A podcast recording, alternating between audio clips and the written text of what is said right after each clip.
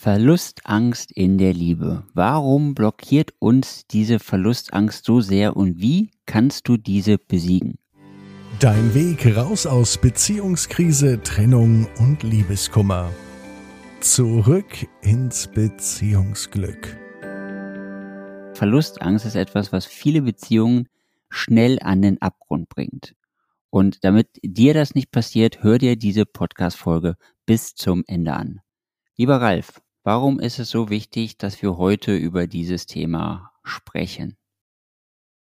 Du hast es gerade schon gesagt, Felix, ne? wenn uns etwas blockiert und wenn unsere Liebe nicht so funktioniert, wie wir sie gerne haben möchten, dann machen wir noch mehr von den Dingen, von denen wir glauben, von denen du glaubst, dass sie richtig sind.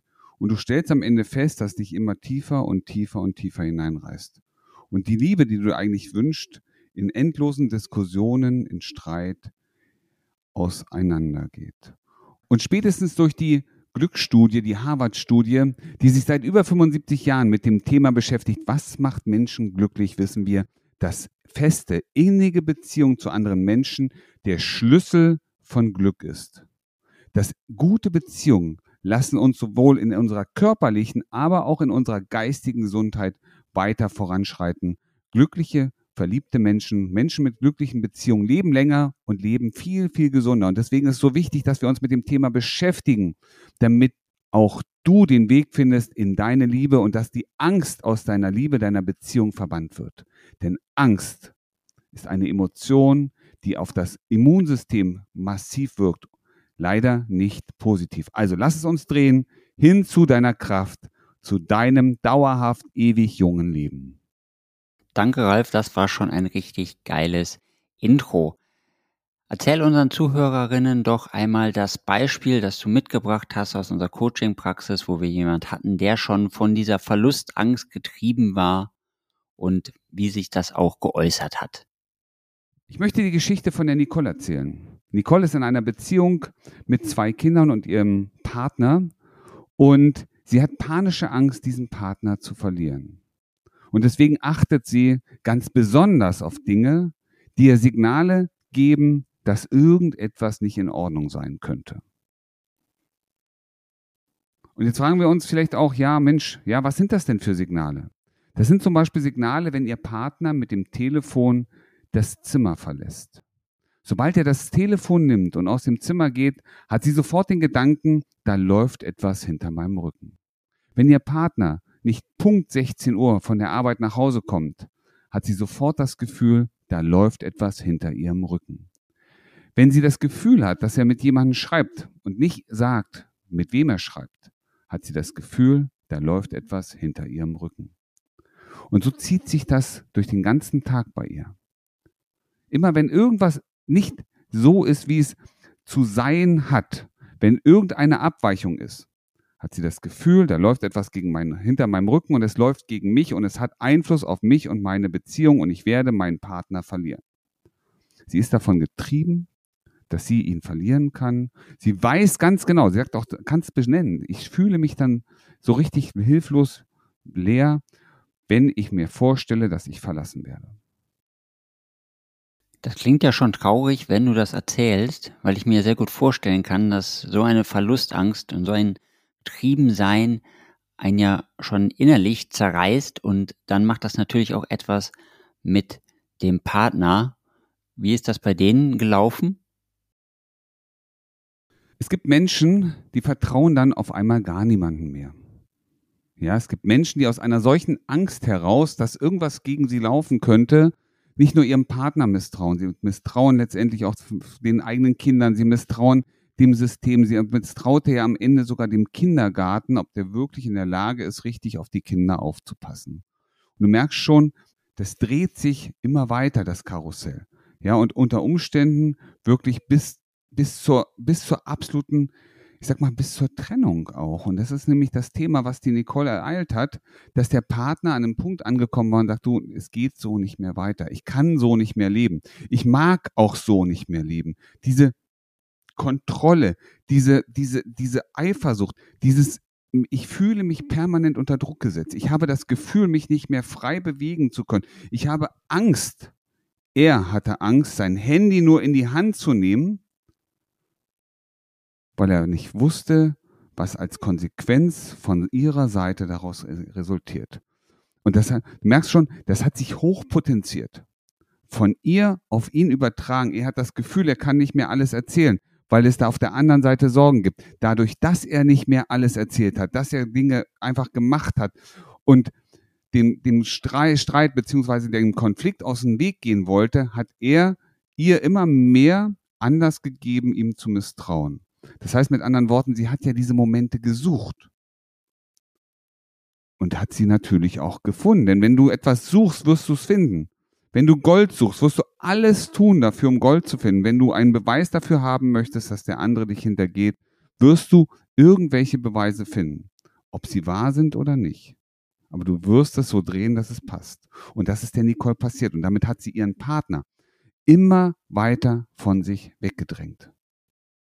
Das hört sich so an, als würde in so einer Situation, also auch bei den beiden, eine Lösung auf kommunikativer Ebene gar nicht mehr funktionieren, oder? Geht ja gar nicht. Genauso ist es. Es ging gar nicht mehr. Egal, was er erklärt hat, sie hatte ja ihre Meinung. Und das ist ein ganz wichtiger Punkt. Wieso ist das so? Du fragst dich sicher, was ist der Grund? Wieso ist das so? Was, was kann man überhaupt erstmal, was ist die Ursache? Und die Neurowissenschaft hat herausgefunden, es gibt in uns zwei Kräfte, zwei Kräfte, die am liebsten miteinander arbeiten, in den meisten Fällen allerdings gegeneinander. Und das eine ist die Ratio und das andere, das sind unsere Emotionen. Ja, das sind wie zwei Wölfe, die sich gegenseitig anheulen. Und wenn der, wenn die Emotion an Fahrt aufnimmt, wenn die Angst langsam steigt, dann sinkt automatisch in dir die Fähigkeit, rational mit diesen Dingen umzugehen. Die Energie verschiebt sich. Wenn das eine System, ja, wenn das eine System mehr Energie braucht, wird diese Energie automatisch dem anderen Teil des äh, entzogen. Das heißt, wenn die Emotionen hochfahren, gibt es weniger Energie für das logische Denken. Wenn das logische Denken aktiviert wird, wird weniger Energie in dem emotionalen System verbraucht. Wenn ich also, wenn du Angst hast, wenn du dir Sorgen machst, wirst du merken, dass diese Emotion, die Angst, immer größer wird und immer größer wird. Und du immer weniger Möglichkeiten hast, diese Dinge anders zu bewerten. Und dann fällt dir nur noch ein Gedanke ein. Du siehst, er geht mit dem Handy raus wie bei Nicole. Und dein Kopf geht an, sagt, da läuft etwas hinter meinem Rücken. Und automatisch kommt die Angst. Und mit dieser Angst wird die logische, das logische Denken automatisch blockiert. Und es gibt nur noch diesen einen Gedanken und das eine Gefühl. Ich habe die Sorge und ich weiß, da läuft was hinter meinem Rücken. Und es dreht sich und dreht sich, weil die Emotion den Verstand blockiert. Das bedeutet also für die Nicole in diesem Fall, dass sie sich auf jeden Fall mit ihren Emotionen und vermutlich auch mal mit ihren Gefühlen und mit ihren Ängsten auseinandersetzen muss, um aus diesem Loch wieder herauszukommen, oder?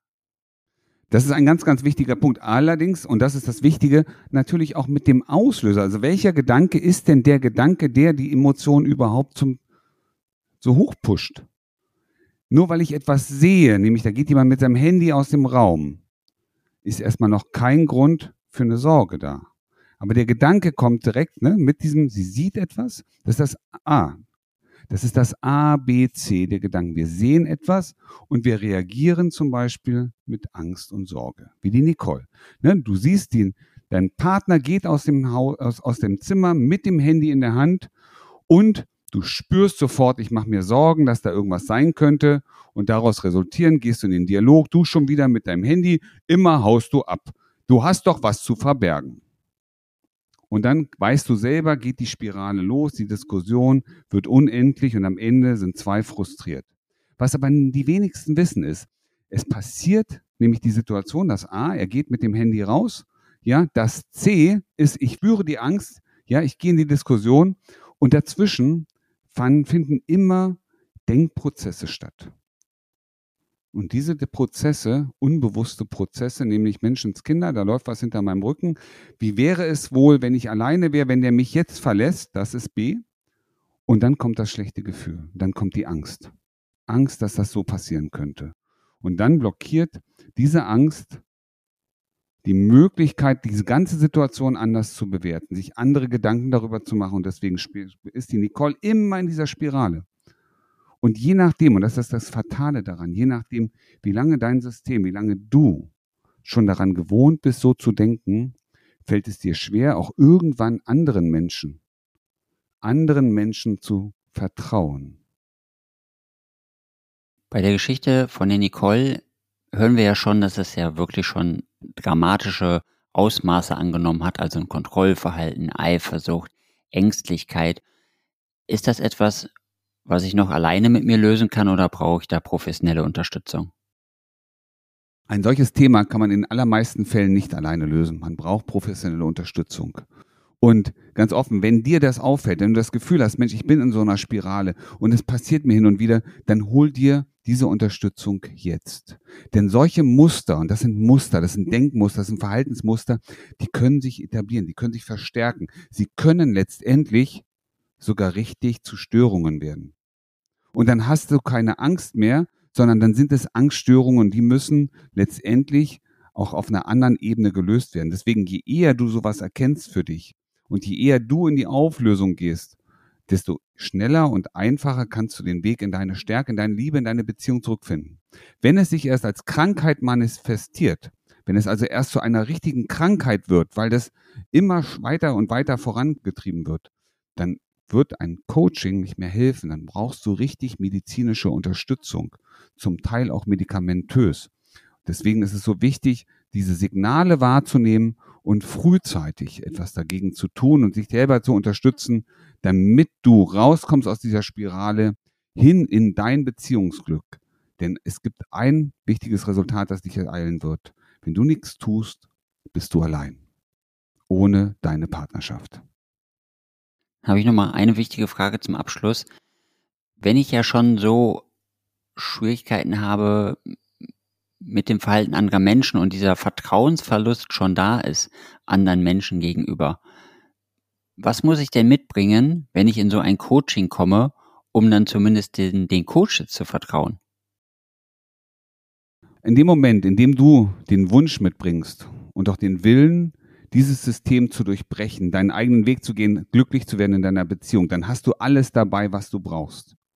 Und dann ist noch eins wichtig, geh zu Leuten, denen du vertrauen kannst. Menschen, die du vielleicht sogar schon kennst, die du vielleicht über einen Podcast kennst oder die dir empfohlen worden sind. Weil du hast eine Beziehung zu diesen Menschen und dann, du brauchst auch eine gute Beziehung, weil das ist ganz wichtig, ja. Also das Stück Vertrauen und irgendwann muss man mal vertrauen können und einen kleinen Vorschuss geben, damit es gut werden kann. Und du kennst uns aus diesem Podcast. Du weißt, wir sind immer an deiner Seite und wir lassen dich nicht einfach irgendwo stehen, sondern wir unterstützen dich, deine Ziele zu erreichen. Und deswegen habe ich eine Empfehlung an dich. Eine einzige.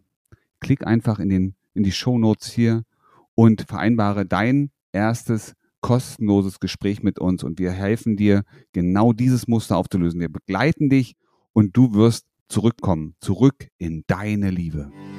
Wie du gestärkt aus einer Trennung herausgehst oder eine Beziehungskrise erfolgreich meisterst, verraten dir Felix Heller und Ralf Hofmann. Vereinbare jetzt einen kostenlosen Beratungstermin unter www.beyondbreakup.de.